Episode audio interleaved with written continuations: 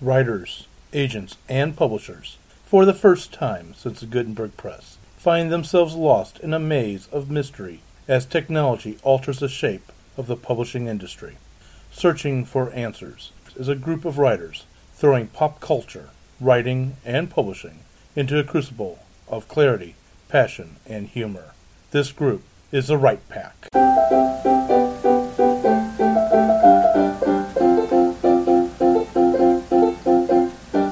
Welcome back to Write Pack Radio. This is your host, David Allen Lucas, author of mystery, science fiction, horror, poetry, and other things. and with me today is Kathleen Kayembe. I am a paranormal romance and urban fantasy writer under the pen name Kaseka Nbita. And I like magic, and I've said that before, so someone else should go. Okay. My name is Jennifer Stolzer. I'm an, a fantasy author and illustrator, and I like dissecting plots a lot, so this is a good topic. Yes, this is Jen- Jennifer is over there twiddling, not twiddling her thumbs, but doing the evil mad scientist twiddle I- of her hands. I promise I won't dominate conversation with my a million little nitpicks. Don't make Just that keep the promise. I'm gonna maniacal try and laughter down to a minimum. Blah, Yes. ha, blah, ha, ha, ha, She will take over the There world. Okay, moving on. All right, I'm Brad R. Cook. Uh, I write stuff. I'm Meredith Tate. Um, I enjoy reading and writing anything dark and speculative, usually for young adults. I'm Melanie Colaney. I write uh, sci-fi, fantasy, and uh, nonfiction. Okay, and today we're just going to talk about writing stuff. No, actually, what we're going to really do is we're going to talk about plot fails and the forgivable sins. Taking our plots onto couches and down cul-de-sacs where we can murder them and make them horrid and letting them go rampant.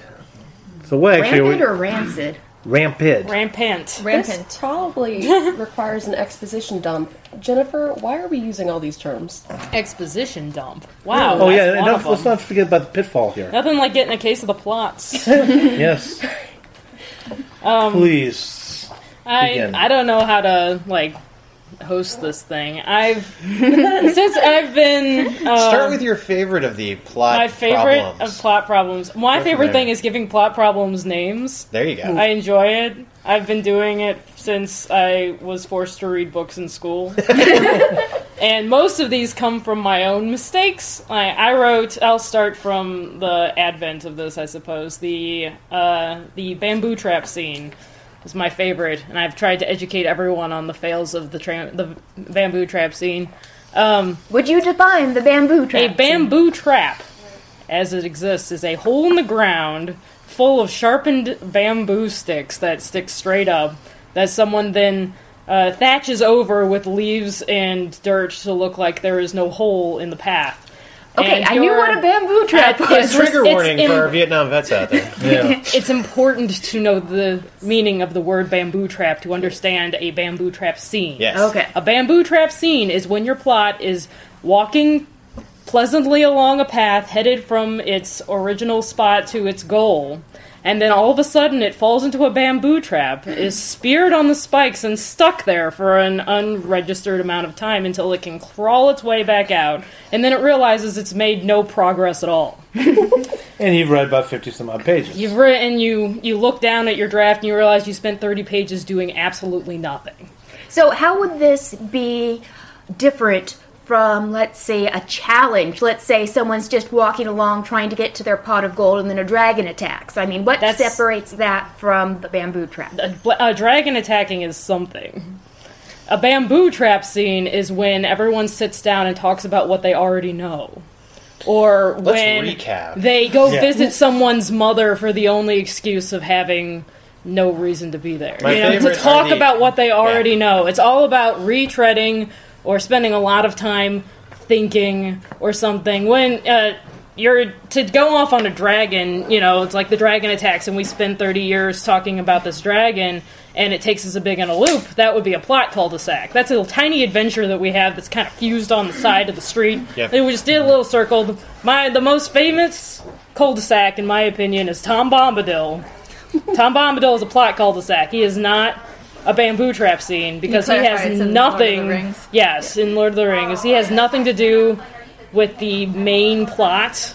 but he is kind of an adventure of his own. And he comes back a little bit here and there, but he's not very important. The point is that we go into Tom Bombadil's house, we learn about him, we learn about his lore, we learn about his wife, we learn about his donkey, and then we get back on the road and we go continue where we were going. That took us on a little journey. A Yeah. bamboo trap scene is nothing but a painful hole that you lay in for a while. Oh, I would call that quicksand, really. Well, You that would work too. It supplement your fatal, Trap. you know, trap flaw where you will. I'm not sure if this shows up so much It's anymore. a trap. Well, yeah, it does show up still a lot in TV, television shows. But what I would call a entire episode of Well, the bamboo trap That's actually the what I was recap just about to talk episode. about. So go Okay. ahead. is where they have somewhere in the middle of a season. They've got to do a whole recap episode on everything that's just happened. So it's up to what, the a scene. clip episode? Well, Flashback. okay, here. This is most famously done by every Japanese anime ever. So most of them are like 50 episodes long, and then somewhere about 25, 30, you will get an entire episode that is nothing more than the last 25 episodes that you just watched, recapped in tiny little clips or whatever, and then put forward to you.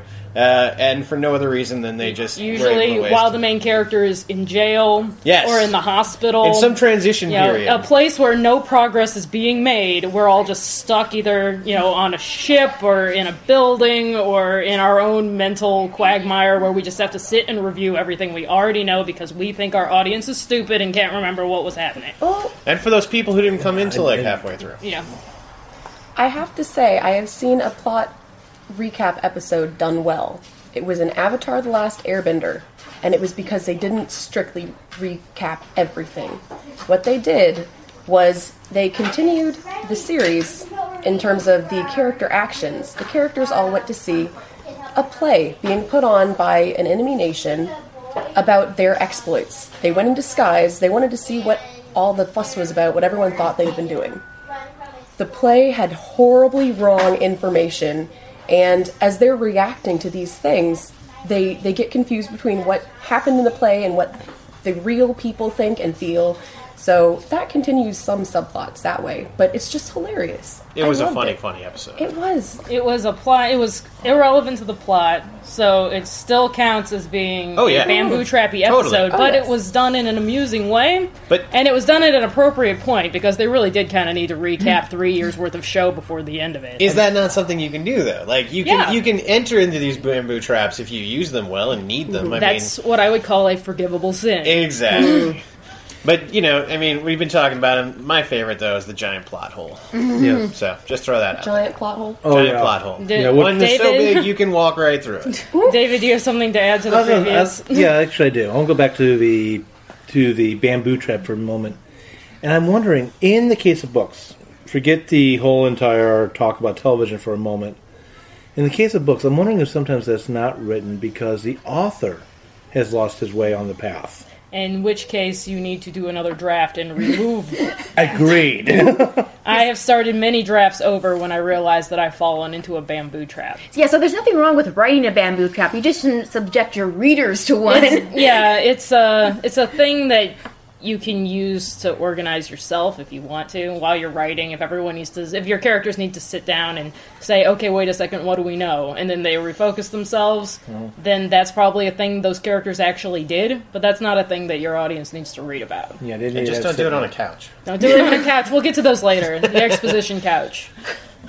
Um, I going off of what Jen said, I remember reading um, on an agent who posted a list of writing tips, and one of them was to look at all of your chapters, and each chapter write down three ways that the plot moved forward, and at least one decision that your main character had to make.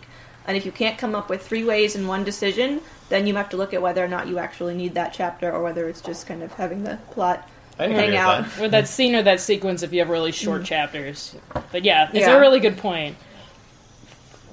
So Well, it'll talk- prevent you from doing that. You know, as long as you're pushing the story forward, mm-hmm. that's good. it Yeah. also keeps your character making decisions not being acted upon mm-hmm. Keeps Right. them the main character. active Yes. rather than a passive character. Now, here's a question: Did. D and D open us up to these, you know, cul-de-sac things where you have these little side adventure quests that have nothing to do with the main story, but we love oh, them anyway? Oh, And for don't know. those of us that uh, might not know what D and D is, that's Dungeons and Dragons. It's a role playing game. The uh, I don't know Go if find they a new podcast if you don't know what Dungeons. Yeah, seriously. I don't know if they pioneered that with Dungeons No. and Dragons It- it because was- I no, can no, name no, you some myths that take some No, no, but it's a huge cul-de-sacs. part of it. So the the question is, are we more accepting of them now?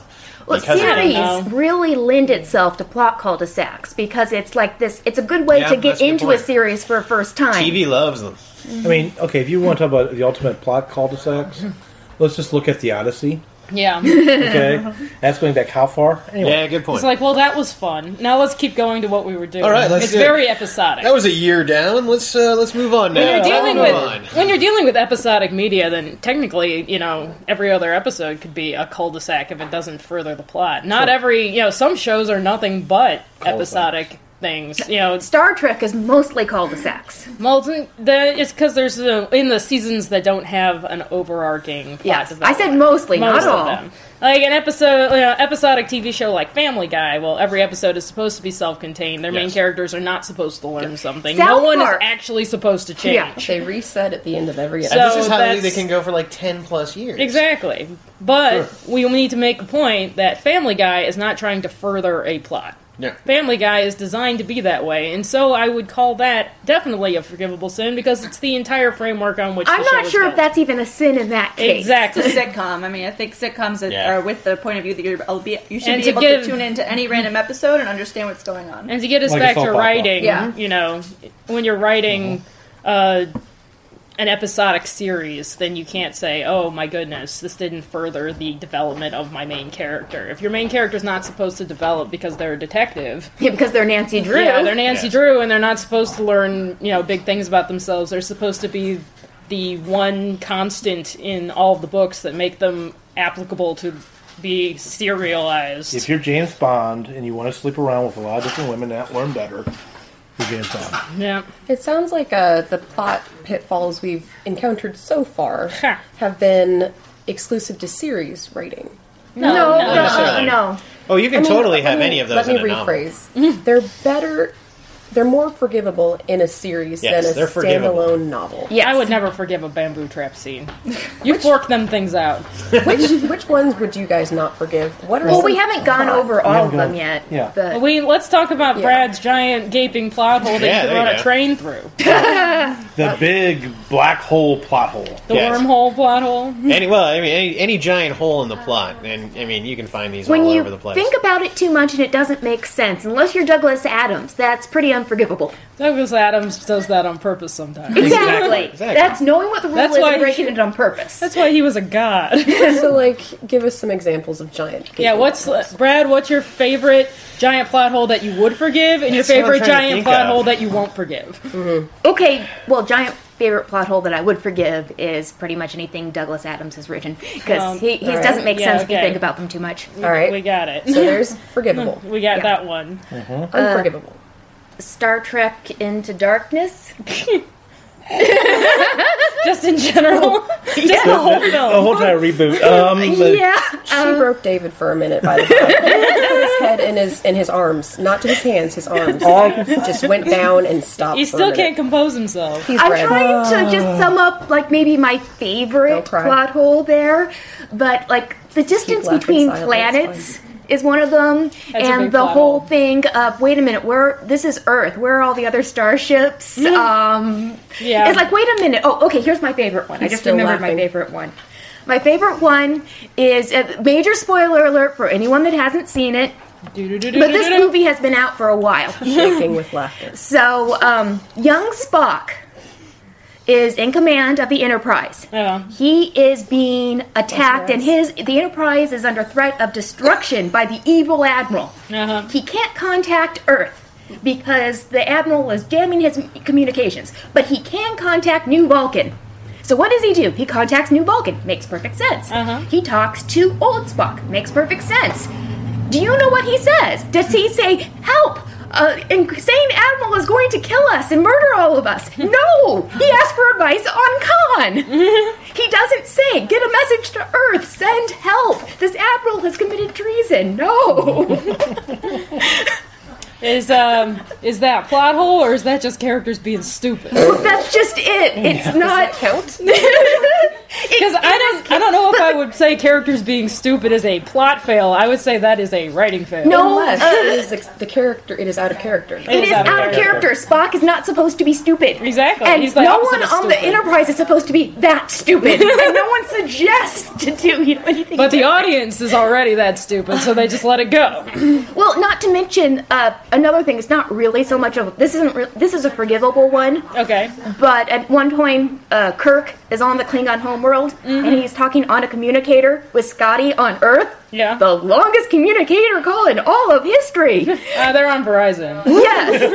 but uh, the point is, that's forgivable. but Laughing. you know, it's that's just the technology is like it works whenever we want it to work, and it doesn't work when, whenever we don't need it to work. So, plot holes, to bring us back to topic. Yes. Plot holes are when the plot world completely breaks, Yes. because of one detail that was either included or not included. Yeah, and usually that detail is left out because the writer is like, I really want this to happen, but I don't know Care how how. to happen, Right. how to actually make it happen, so we're just going to write this and hope nobody knows. I mean, perfect example. I'm sorry, I'm going to jump in here because since Melanie has had me laughing the last several minutes, Yeah, yeah. um, let's just talk about real fast. Here's an example of when it should not have happened. But once again, they were trying to rush a movie and try to rush their plot. Both the Enterprise and the oh shoot, what's the name of the other ship? Uh, The Avenger or something like that. I whatever. Valiant, The whatever. other one. The other one. they're crashing to Earth. They have they're not under power. But yet they have covered the distance that a power or semi-powered flight like any of the Apollo missions would have covered in days. They've covered in Minutes. minutes.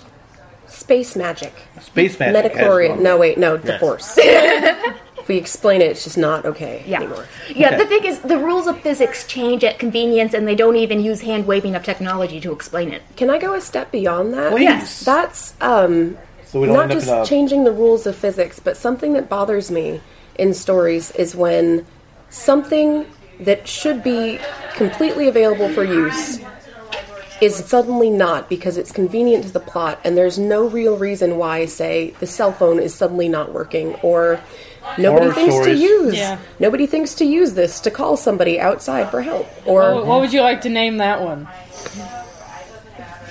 out of signal Just The- like the signal no loss? no don't name it that like you can't The cell phone always dies first.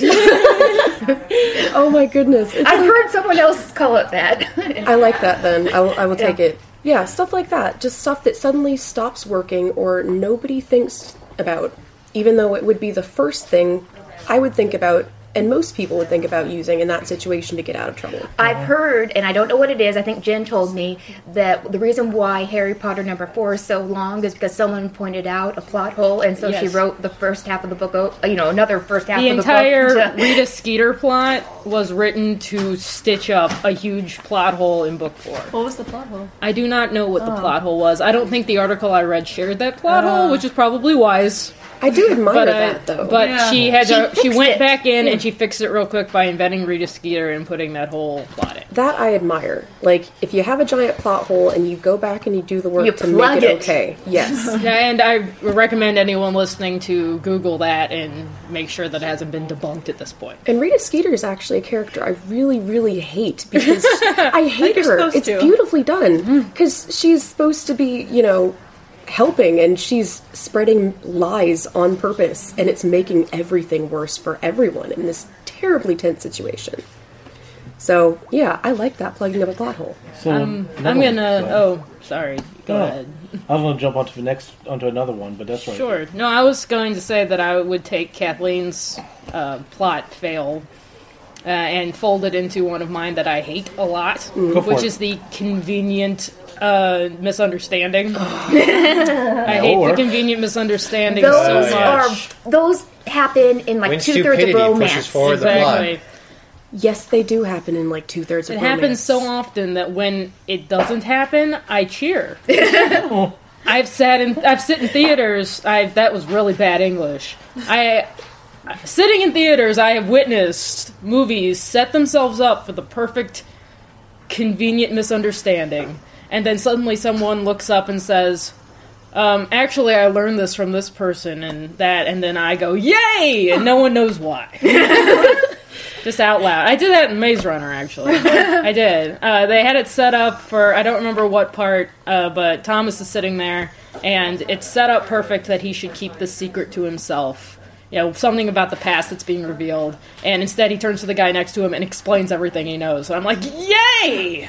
Instead of making, you know, keeping it to yourself for no good reason and conjuring this deep mistrust between people when a simple explanation would solve the whole thing. You gave a simple explanation, and now everyone's cool. We're Yeah, all up to date, and we can move on with the plot instead of sitting around So- and waiting for that to resolve itself. I'm trying to decide if this is a forgivable in this case, but there's one case where these two characters, uh, I'm trying to remember the book, but you know, the hero and the heroine, Mm-hmm. and they basically keep falling into the same behavior patterns. He keeps hiding information, and she keeps messing up his plans because he does. She doesn't know what he was trying to do. Uh, I Love Lucy. No, but uh, no, this is a fantasy of something or the other. But the It's point okay. is, That was a joke anyway. the You point is, perfect. it was, but at least they realize that it's a problem and they try and fix it and it happens again and they Uh-huh. get mad again and they try and fix it. But it's just- almost a thing in that case. yeah. I, I thought of an example. It is a um, a romance that I'm not going to name because I don't want to. And it One of us rude. wrote it, right? No, no, It was no. my horrid attempt at I would have writing romance. smacked one of you if you'd written it. Because it, it hurt me so much. This couple goes through hell and high water to be together. It's been like seven years. One of them has to go overseas for a while, so they won't have communication. Not very, not very well. So that happens. They're still together. They're doing everything they can to stay connected, like video calls and everything. The guy comes back home for like a week. He's only going to be stateside for a week. They have a week to be together finally. It's been ages and ages and ages. Stupid misunderstanding. No phone call, no attempt by the one who's been waiting stateside to see this person for like six months. No attempt to resolve it or to even talk about it, have it explained, anything. Hmm. Last day of the week.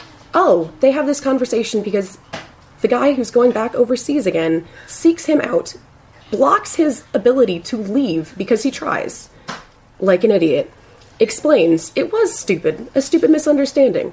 They could have talked it out day one and been done with it. No. no. Instead, And you had the plot leave. for your story.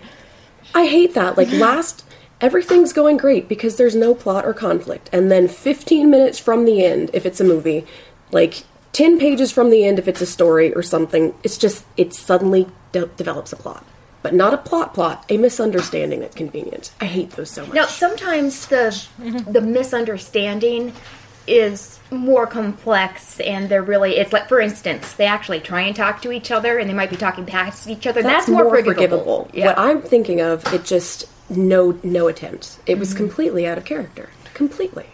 The go blow up the Death Star. No, I don't want to go blow up the Death Star type plot. I'm sorry, Yeah. joke. I'm making a bad joke here. Sorry. Twilight. That's yes. Last okay. 15 minutes. Twilight, how the plot just Entire? magically manifests in the last 15 minutes of the book and movie. Yep. It's always annoying Case in me. point. Well, uh, Twilight, not to pick on Twilight, but Oh, the go whole, for it. You know you want. The to. whole second book is just a convenient uh, misunderstanding because Oh, it is. if because Edward's like, I can't be with you, I'm out after the whole last book, and then he takes off, and her entire motivation for that whole book is just trying to get either either get Edward back or understand why he left.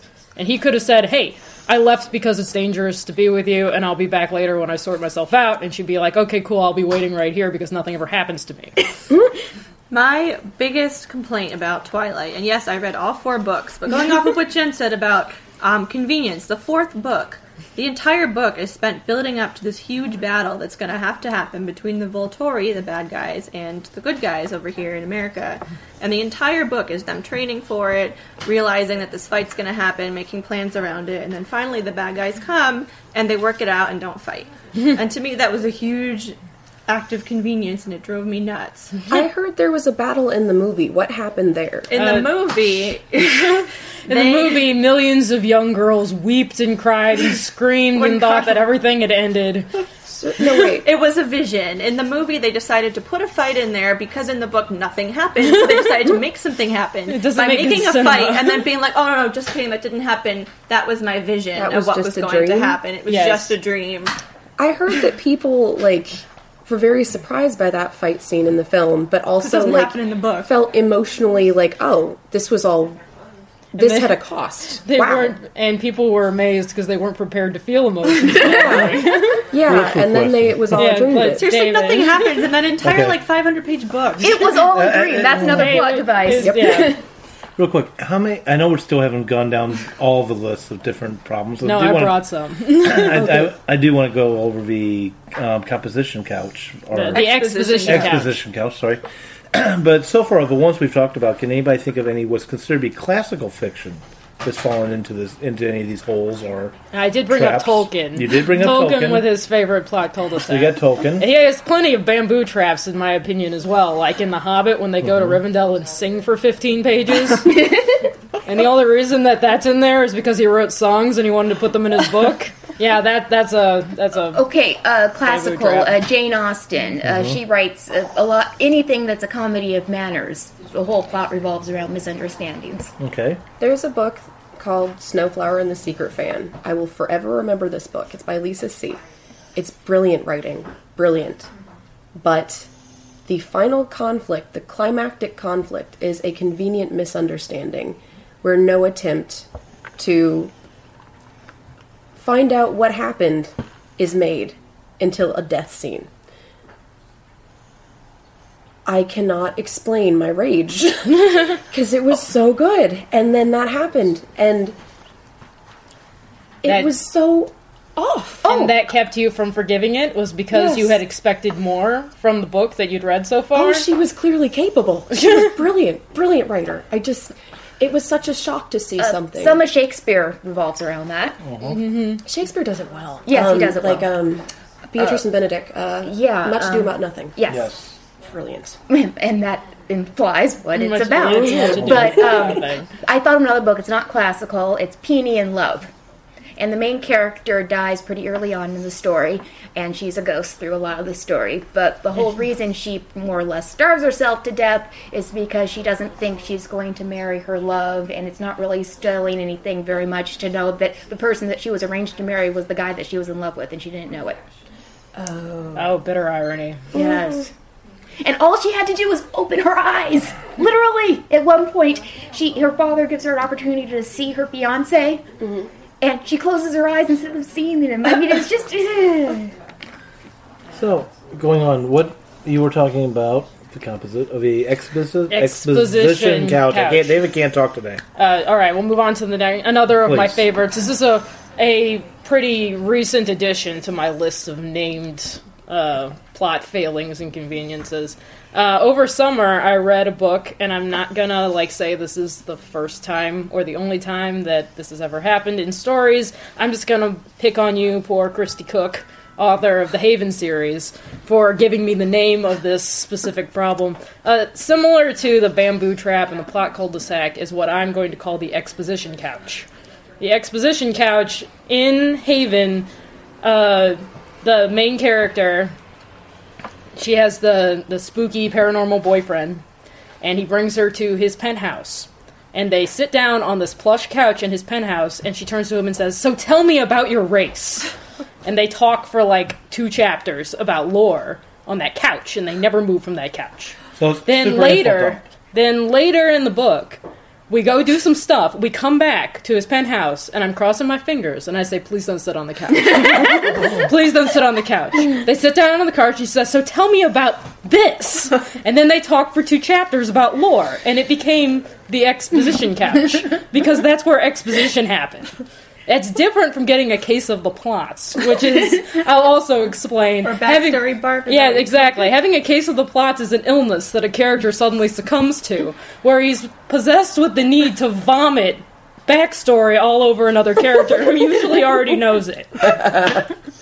so if you got if your poor character, uh, here's an example. I've been reading the Skulduggery Pleasant series. I mentioned them before. I love the book series. It has its failings here and there. This is one of them. Uh, at the end of the previous book, this is in the middle, uh, a big event happens that develops the character of uh, one of our regulars. So, um, young man breaks up with his girlfriend, knows that our regular character has had, you know, in the pure in the huge summation of the last book had romance problems where now he can't be with the woman he loves anymore. So this guy walks into our regular's office and says, "So remember in the last book when you couldn't be with your loved one anymore?" And the and our regular character looks up and says, "Why are you telling me this?" that would be ex- that would be exposition barf. That would be backstory barf. He it's like you just want to hand the guy a napkin and say, "Feel better now," because he just had to get it all out. And I'm using an illness analogy here because honestly, it's like some sort of a brain fever. As okay, I'm just picturing The Exorcist. yeah, it's. I, the- I would not be surprised if Uh-huh. the if the backstory barf was pea soup colored, and you you. could just you know it's just dripping off of people, just spewing about the room. Because who would walk into somewhere and tell people what they already know, especially if it's like like emotionally troubling to them, uh, and it's both of those, both the exposition couch scene where we all sit down and learn something, or the the plot illness scene where we tell each other stuff that we should already know. So you remember when we were in high school, As you back know. when we met. That was great times. I know. Thanks. I was there. Both these are, are they're just they're writing uh, writing cop outs, trying to get lore and backstory into places that they don't belong, and it feels wrong, and it feels gimmicky, and it feels tropey. Also known as the info dumping. Also known as info, Info dumping. dumping. It's, It's- a general info dumping illness Yes. tree. I really don't know if I'm quoting Stephen King or if I'm quoting Elmore Leonard Hmm. because both have got both have or had. I'm sorry, Mr. Leonard has passed away, Hmm. so I'm putting him in the past tense. Great advice on writing, and one of them said that when it sounds like he doesn't write what sounds like writing. Mm-hmm. And so when so that's what that's that's what exactly Cuts you out all the parts that sound like right. You know, Right. they're written. Yeah. It's Elmore Leonard. Elmore Leonard, thank you. Delete all the words no one wants to read. That too. so, do you have any other terms? Terms. Uh huh. Well, If not, if no one wants to discuss about having backstory issues, but I guess we've probably covered that in another I don't know if I can eloquently, as eloquently state the, the, the barfing up as much as backstory Do- barfing as much as you have. do enjoy imagining any Yeah. character you read in a book from here on out who starts doing that, getting that little cross-eyed expression and just vomiting all over someone else's shoes. Now, Oh, how oh. is this? How is I'm backstory? sorry, that was the backstory. how, how is how is backstory bar distinct from a case of the plots? That's the same thing. It's Oh, the same okay. thing. You get you get a case of the plots, and it causes you to barf backstory. Yes. And I'm sorry to say this, I'm going to pick on a very, very good writer, Down into your but giant plot. but she is known to do it, and that's Anne Rice. Mm. A It's- lot of backstory. It's like, and I'll, you know, a favorite target of this table, the Star Wars prequels, Yes. is they. The Star Wars prequels is not known for its writing, which is probably its greatest failing in my opinion. But it is very, you know, all three of them are just full of characters who either sit on a couch and talk, or walk down a hall and talk, or stop walking and talk. Hmm. And it's We're gonna go plot holes and yeah, we're fun. gonna we can take it's the the writing in the prequels is not top notch. Kathleen, yes. How, if you're writing a series or something sequential and you're not on the first one anymore, how do you give the reader the information they need from previous books, just in case they have not read them, without going into all of these info dump case of the plot situations? or down a cul-de-sac or anything else. Yeah. Uh, I'm actually reading a very good example of that one right now. I've picked up Anne McCaffrey for the first time in my life. I started reading the Harper Hall series to start with, and I'm on number two. Number two picks up immediately where the previous one left off, and every single point of reference to the past and it's written in third person i'll make a note so it's not like i thought about the time when i was trapped in a cave halfway up a hill and i happened to impress nine fire lizards. You know it's not like that. The point is she shows up with nine fire lizards everyone's like holy cow how'd that happen? She's like oh well i was you know i was trapped in a hill up you know halfway up a hill. Oh really? That is tough. Well how what are we going to do with them? It's like, well, I'll just make sure that they stay up in the rafters because I can tell them what to do. And it felt natural because it wasn't sit down and let me tell you the story of the previous book. Yeah, so couch. It was a conversational thing. They where she, yeah, where, her where mentally was sharing information that the other person logically wanted to hear. And how you know we, she didn't stop and say, "Oh, I impressed nine fire lizards." Also, uh, this is my father, and this is my mother, and this is how I left home, and this is why I have injured feet, and this is how I got to the where in the last episode. And by the way, I'm now the Master Harper's apprentice. And you know, the other person goes, oh, "Okay," and then wipes the plot off their face. Yeah, uh, another thing that I find works surprisingly well. In fact, sometimes when I'm writing, I write the last chapter, and then the next to last chapter, and I write backwards. Oh, wow. And this is a very early draft, mind you. but the point is, by the time you've done all that, and then you read it forwards, it's amazing how many of the little pieces are already there. And it's like you just give what you need to understand so people aren't completely lost. They don't need to know the backstory. At least they don't need to know the backstory right away. Probably one of the best novels, or sorry, actually, that's not true. Nov- novellas. Hmm. They handles backstory and handles the plot really well. Now it's not a series, so it didn't deal with what you just talked about. Uh, But is Ethan Frome. Ethan Frome. If you really look at it, the symbolism is there throughout the entire story.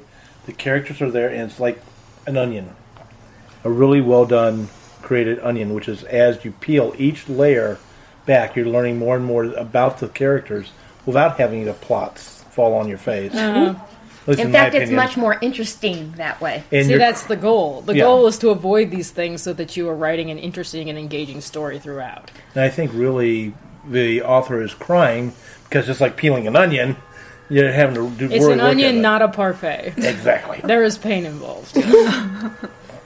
Okay, so we've got any other any other ones, and then I want to ask a question. I'll ask your question. Okay, how do we avoid these? I- If the listeners out there laughing their butts off, I hope by now. I hope so.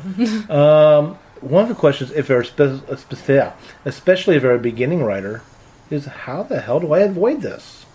Write really well. That's a nice blanket statement. Nice, Uh, nice, nice try. Yes. Way to go! I'll give you a high five over the mic. As you can, uh, as you can tell so far, I avoid them by putting names on them. Yes. Because when I name them, I recognize them. Uh, I do the same thing with. Uh, I've mentioned the zombie, the by zombies trick for passive voice. If you can put, if you can finish a sentence with by zombies and it still makes sense, you've written it in the passive voice. A good example would be uh, Jeff was stoned by, zombies. versus they stoned Jeff, in which you know they stoned him, he was stoned by them, and not zombies. Unless they stoned him with zombies. Unless the zombies stoned him. Yeah, so we won't talk about Z- Znado. Anyway, Yes, and put it out. um, extra extra uh, instances of the word just and the word very. I made the point in my own writing that when I'm reading and an unnecessary just appears, I always say it with a certain suspicion. And then it so yeah, like you're reading along, it's like I just wanted this, and I go just, and then I know that that's you know it's like so when I'm reading and it says I just wanted this, I'm like oh I don't need that one. I just very Because if it wanted- reads fine without that word, Yes. you don't need it. And same for very and really and all those, Had. those um, yeah, um of Adjectives. words. Yep, they're um words. Yeah, you can get rid We of those. stick them in as placeholders as we think of the next word we're going to use or something like that. I do the same thing with the word even. Because I hate it when people use the word even. You know, you're listing something and it says, today at, you know, Walmart we have a sale on on couches, tires, and even lamps. No, not lamps! you use the word even when the last in the list is like, I can't believe it's Yep. even that. so it's like, if I can finish, if I can read something or write something and finish it with, you know, even this, no, not that, and then you don't need even, you just even make it a list or you rearrange them. Like if couches are really, really expensive at Walmart and you say, oh. we've got lamps, tires, and even couches, like, wow, couches, I didn't know that was on sale, let's go check it out, this is special. See, I would say you're, you hit on exactly kind of the right point. Mm-hmm. Check it, listen to it, read it over, read it out loud because that's a beautiful way of hearing it. If it doesn't need to be there, get rid of it. Yeah, it Or works. somebody- And, loves and you, that goes for all. it out. Well, you can, but if they're not, if they don't know about all the plot holes and all the plot, you know, problems, they might miss all that stuff. No, no, but for you, read it out loud. No, I said have someone else read it out loud. Oh, to you. Exactly. If Oh, they that's if they love you, if they love you, Yeah, okay, well, there's two things. The first easy one is um, cut out all the exposition, then give it to someone and see if they can follow it and understand it because it's surprising. For instance, um, if you're having a conversation and one person just hears one side of the conversation, the reader can fill in the other side of the conversation a lot of the time. Without the person on the phone going, "Oh, really? That?" and repeating what the person is saying because that's like classic Metal Gear, right? there. exactly. I mean, that's not classic. No, I was just kidding. I was going to repeat the last thing you said. But um, By the way, Metal Gear, I'm referring to Metal Gear Solid with with Solid Snake as Yes. the main character. A video game, and They're- he's they're he's known for repeating the last Yes. two words of everyone's sentences with a quizzical expression, specifically when talking about Metal Gears, which are like giant mobile nuclear launch pads. So someone says uh, they called it Metal Gear, and he goes Metal Gear. so Yeah. when you Metal Gear something, that would be you repeating the last line of the last person's sentence with a question for more information. But I, I also have a suggestion for a book. It might be a bit hard to find, but it's called Plotto, the Master Book of All Plots by William Wallace Cook. And uh, this is kind of like uh it's a manual to help you construct plots. Mm-hmm. And um, I've heard reviews on it on Amazon that says, yeah, it really helps if you're good at math to do this. but um, uh, William Wallace uh, Cook was a pulp fiction writer, and he wrote something like 50 books a year. He was incredibly plur- prolific. Prolific. Prolific. Thank you. and um, he came up with plots very fast, and p- frankly, they were formulaic. But the point is, this can Yeah. get you started, and it can t- give you the elements of the plots, and you can build from there. Hey, plot formulas can keep you from making some of these mistakes. Yeah. But okay, to, to give you some answers on how to, to get rid of these things. So info dumping, uh, it's a problem. It's a really big problem for a lot of amateur writers or first time writers. Uh, get rid of it. Give it to a character. See if you can incorporate it not in chapter one, maybe in chapter ten or chapter fifteen. Make it something else. Uh, for giant plot holes, um, that just requires a lot more thought. Or so a good think beta about reader. yeah, think about how the plot, the scene's actually unfolding. What's the motivation? Think about Oh, how your and character. no would one's feel. mentioned this yet, and I can't pronounce it. So could someone please pronounce? Deus Ex Machina. Thank you. Yes, Yes. that's. Uh, I, would you like me to write it phonetically out for you? somehow I can't pronounce it, even though I can see it. But um, that's another thing we haven't discussed. Problem, but prob- that's that's when God or the story equivalent. It doesn't actually literally have to be God. Comes in at the end and solves the problem. Indiana Jones and the Raiders of the Lost Ark. Yes. You know, if Which you would not actually done work. anything, that's uh, you know, without Indiana Jones, that movie doesn't change. No. that from the Big Bang Theory. That partially, yeah, Yeah. that was uh, kind of crazy. And actually, uh, I was just reading one today where uh, had had they not interfered, Hitler would have been there when they opened it up, and Hitler's face would have melted off. So actually, Indy Saved Hitler. saved Hitler. Is what- but then, No. but then Hitler would be our main character, and it'd be a very different movie. It would. It would. And instead, we just got him signing an autograph for Indy. Yeah, and then, uh, but uh, I've seen it. It's done in a lot of. I think that comes from plays on Greeks where the Greek gods actually come in and save the day. But They would be um, suspended from the wiring, the machine. but it, it's when gods come in is when any outside force that really isn't a major character beforehand comes in and saves the day in a nick of time. It's a miraculous save. right, like the cavalry arriving in time. Yeah, unless they were. It was hinted that the cavalry were supposed to be on their way. All through the book. Yeah, then well, even a couple scenes prior, if if before we started the final battle, they said if we could stick it out until the cavalry arrives. Great example is when Gandalf comes back in Two Towers. It's like I will be back by sun, you know sunrise on what was the fifth day, I believe. Uh, And then it's on like so- sunrise on the fifth day, like, and then he arrives, and we're like, "Yes, that is that." You could technically call that a Deus Ex Machina, but I don't think it is. don't either. I'm It was willing to clever, forgive though. it It's anymore. because they Because actually go through day by day, and at that point, you kind of forget Yeah. about the fact that Mm-hmm. they're coming, and then all of a sudden, you're like, "Oh my god, it's been five days!" Woohoo! If he had come back early and saved everyone, then yes, that would Yes. have been. Yeah, Which I was just going to say is that I think we've discussed this before, which is that coincidence should get your character into uh, trouble, but should never get your character out of trouble. absolutely. Agreed. Very good point. Unless you have an improbability drive. Well, but let's just with say that Douglas Adams is excused from everything. Yeah. All things ever. Yes. I'd say the same with magic um, as coincidence. You know, you can get your character into trouble, but it should not be the only thing that gets them out of it. Some internal thing should be what. Yeah, magic saves should it. be a tool. It shouldn't be the grandiose of everything Yes. that fixes all. It should get you It's- into trouble. In Star Trek, Unless you're writing a fairy tale and it's the end where, like, you know, the the destroyed, decaying forest suddenly regrows and turns all green and the flowers all pop right out. Fire magic missile. That that's the one I like. That that's the only real like you know magical nature, just fixing everything kind of thing. Oh, it I doesn't do that really in fairy tales. In fairy tales, it's something the main character has done, and Ferngully. In Fern Gully, Maggie did that and she gave her life, thank you. I know. Honor her sacrifice. It's it, was- it had a awesome. price. The magic came at a high price. Exa- magic should always come at a high price. but the thing is, In our world now, it's got a threefold return. yeah. in uh, Star Trek, any episode with Q, that's technically Q was, was handled very well in Yes, Star he's Trek handled because well. He could have He's the easily trickster. become a, a problem. Yes, because but he can do anything. They follow But the because- convention. Q gets them into trouble, They get and then themselves Picard gets them out of trouble. most of the time. except for the Borg, technically, and yet, Or Riker. Yeah, I mean, right. there was that one episode where he got offered Q. yes, I love you. yeah. Q was well done. So, okay, um, with that, is there any last? Which is another giant plot hole because who turns down God power? A smart person. logical people. I don't think God. He Come did it- on, who would not be a Q? Riker would so be a Q. He'd be like, Have like, you seen the red "Oh, I'm gonna go back to being number two on the ship because I had all these godly powers." And little Crusher was Harry like, Potter "Ooh." turns down the Elder Wand in the end. Absolute Yeah, I know. pleasure. You're supposed to turn down all the Power great power. corrupts. Absolute power corrupts. Also, Absolutely. what is our example of what it's like to be a Q so far? I mean, I feel They like they have to seem do pretty Gordon. Burnson and They, Q. I they mean, got to do so much paperwork.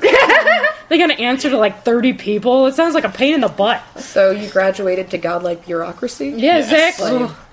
All right, I think a good way to conclude a horrible case in the Mondays. Um, we went to we did a whole bunch of fails. We talked about a couple ways that we forgive them. Let's talk about some of your favorite forgivable sins real quick. Like, what's a trope that you really like that is either overused or a situation in which something was overused and you liked it? Is there okay, anything that comes to mind? Real quick, throwing out one of my favorites in Star Wars. So you have Luke Skywalker. He's on Bespin. He just finds out, oh my god, that scary dude is my dad. You know, I'm, I'm horrible. My hand just got chopped off. Uh-huh. Oh, it sucks. And then he plummets. Uh-huh. Okay, now the reality is, why doesn't Darth Vader just catch him with the Force and pull him back up and then take him off? Mm-hmm. But the reality is, is that I way prefer the gigantic fall leading into the weird tube. I don't know how that happened either. you know, he just magically goes whoop and slides into this tube. And he's conveniently And on the outside where he you really get picked watch it up by his closely, friends. If you really watch it closely, he actually moves over a little bit to make sure he Yeah. Yeah, so there's there's all that weirdness, and then you know he's sitting there hanging underneath, and you get that cool image of him hanging. Yeah, I, I love the way that progressed. So I'm willing to forgive some of that. So I'm willing to forgive characters not doing what they probably should have done mm-hmm. in order for kick-ass plot points. So you're you're willing to forget small potholes. Totally, it's the giant ones that I can walk through that I have issues. with. If the payoff is good. If it feels like you just ran over a pothole, you're fine. If you can drive your car through it, that's another issue. Yeah, if it falls in. Exactly. Although I enjoy dissecting movies with giant potholes, so sometimes there's some entertainment. I value like picking there. them apart as well. Yeah. All right. Any other examples of, of forgivable sins? Yes. Okay, go for it. Please. Um, 'Cause I'm thinking here and I can't come up with anything. Well, I thought of a film one, but I know there are book ones that I absolutely love. So I'm going to do the film one for now because it is a self aware plot hole. Like, not plot hole, forgivable sin. Um, some Something convenient saves the day. Emperor's New Groove. It is a cartoon, and at the end, a trampoline happens to be where a character is going to fall off of a high ledge, and another character opens a portal, like a, a portal, and accidentally smashes the bad guy, so the good guys can get what they were looking for that the bad guy had. Kronk is very aware that this is weird. He's like, "What are the odds of this? What are the odds of that plot, that portal opening up here?" None, none. Those are the odds, and it's terribly aware of that, and it just makes light of all these convenient little things that would not happen. And that's because of tone. Yes. It set a tone where it doesn't care. And you're supposed to also laugh at it. Yes. So then, The if it had been a joke. super serious film up to that point, Mm-hmm. and it just so happened that he opened the door and smashed the bad guy so that everything worked out, would you be willing to forgive that? oh no. but why didn't you tell me that nobody ordered this trampoline here? You let me set it up and everything. Ah, Bounce. Beautifully done. Yeah, that that is one thing I I do like the the convenient coincidences that get characters out of trouble. I mean, if it's done right. There's um, a book that I read last week called Spider's Bite. It's by Jennifer Estep, and I'm officially in love with this person. Officially in love with her writing. Um, in the book, it's an elemental assassin urban fantasy and paranormal romance. And the main character goes through a lot of stuff that she then has to fill in other people about. That's not written out. She's just like, yeah, I explained it, and then you move on. That was the best exposition dump I've ever seen done because there was no dumping. Just beautiful. Uh, I mentioned kind of my forgive forgivable sin uh, situation earlier with, when I was describing backstory barfing. Uh, I love anytime the way that you will get me to forgive any problem is for someone in the room to look at them and go, "Really?" the minute it becomes self-aware, I'm ready to forgive it. If they sit around for three years and talk about everything that's happened to them so far, and I'm rolling my eyes, and someone says, "Can we leave already?" then it's like this is that's better. I'm, I might be able to let you get away with that because you know what you're doing, and I, that's when I start to have faith in the author again. Mm-hmm. If you're if the author or the show writer, screenwriter, or whatever has shown me so far that they got this in the bag and something weird happens, I'm more ready to forgive them for it because they've done a good job up to this point. Unless they drop it so utterly bad, I'm not going to go into my gripes about the Mass Effect ending again. But the ending of Mass Effect was such a misstep that I couldn't. I that is not a forgivable sin. I'm not willing to forgive them. Nobody But forgave him for it either. no one, no one else forgave them. What Few was people wrong with forgave them. that? I mean, Th- that's a that's a conversation. Oh, I'll send you a link. I've got like s- five hours of YouTube videos to send you about how about the end of that was movie. not the ending to the story they were telling us. The- it was again a tonal shift. Ah. Like they set up this idea that we have characters, these characters love each other, these characters will do anything for each other, your decisions matter, because the whole plot of Mass Effect is you are Commander Shepard, your decisions Yeah. are life or death, your decisions affect the next game in the series, and here in the last game of the series, we thought all those decisions we'd made for all this time would have a big impact on how it was going to end, and they didn't have time to complete an ending in which that took place. Oh. Instead, they kind of gave you an arbitrary, and here's your ending decision. Oh, congratulations, you finished the game. and they completely ignored all of our friends that we'd put together because it was too much trouble, or it was they didn't have time and money. Well, to be honest, I'm not going to blame people. It was time and money. They didn't have time and money to implement all the different variations of the last three games, so they just shoved them all aside and gave you this thing to finish it, and it felt bad. It was a bad thing. Wow. Honestly, you just mentioned something, and you said it before, and I didn't jump it then. But one sin in plot is the plot reset. yes. It be, if unless you're doing something like Star Trek, where you know you've gone through everything and yeah, episode in the bottle. episode in the bottle, where it doesn't apply to anything. Hmm. Okay, and Brad Meredith, any finals thoughts? Mer- Um, Brad gave his. Do you have any? Okay. Well, just one final forgivable thing for me is sometimes in I don't read a whole lot of romance, but some of the romance I've read is that the characters like it's very implausible that they would end up solving everything and getting together, but it ends with them together because romance trope is that have that either a happy for now or a happily ever after. And honestly, I forgive that because I like it. I don't want to end it depressed and being like, well, why aren't they together? I want Uh-huh. to read it and be happy. So that's something I can forgive. I'm into that. Excellent. And on that note, I am going to say this is the happy ending Yay. of this episode of the Write Pack. But before I go, we still have a public service announcement out there. STL Books, who is very gracious in giving us space to record, is currently seeking an experienced publicity writer. Does not have to have an ex- does not have to be an expert, but solid on social me- on social media, Facebook, Twitter, etc. Blogging and media placements preferred. Hourly pay based on experience level. Please contact Robin R O B I N, at stlbooks.com with an email to include your interest, resume or bio, pay rate, and some samples. And thank you for listening. The Write Pack would like to thank STL Books for allowing us to record in their bookstore.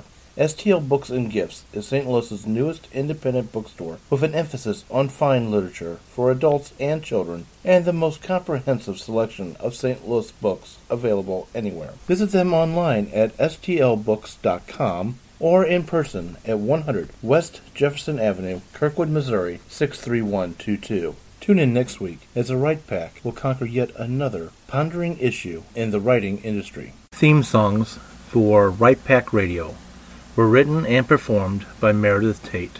All copyrights remain with her.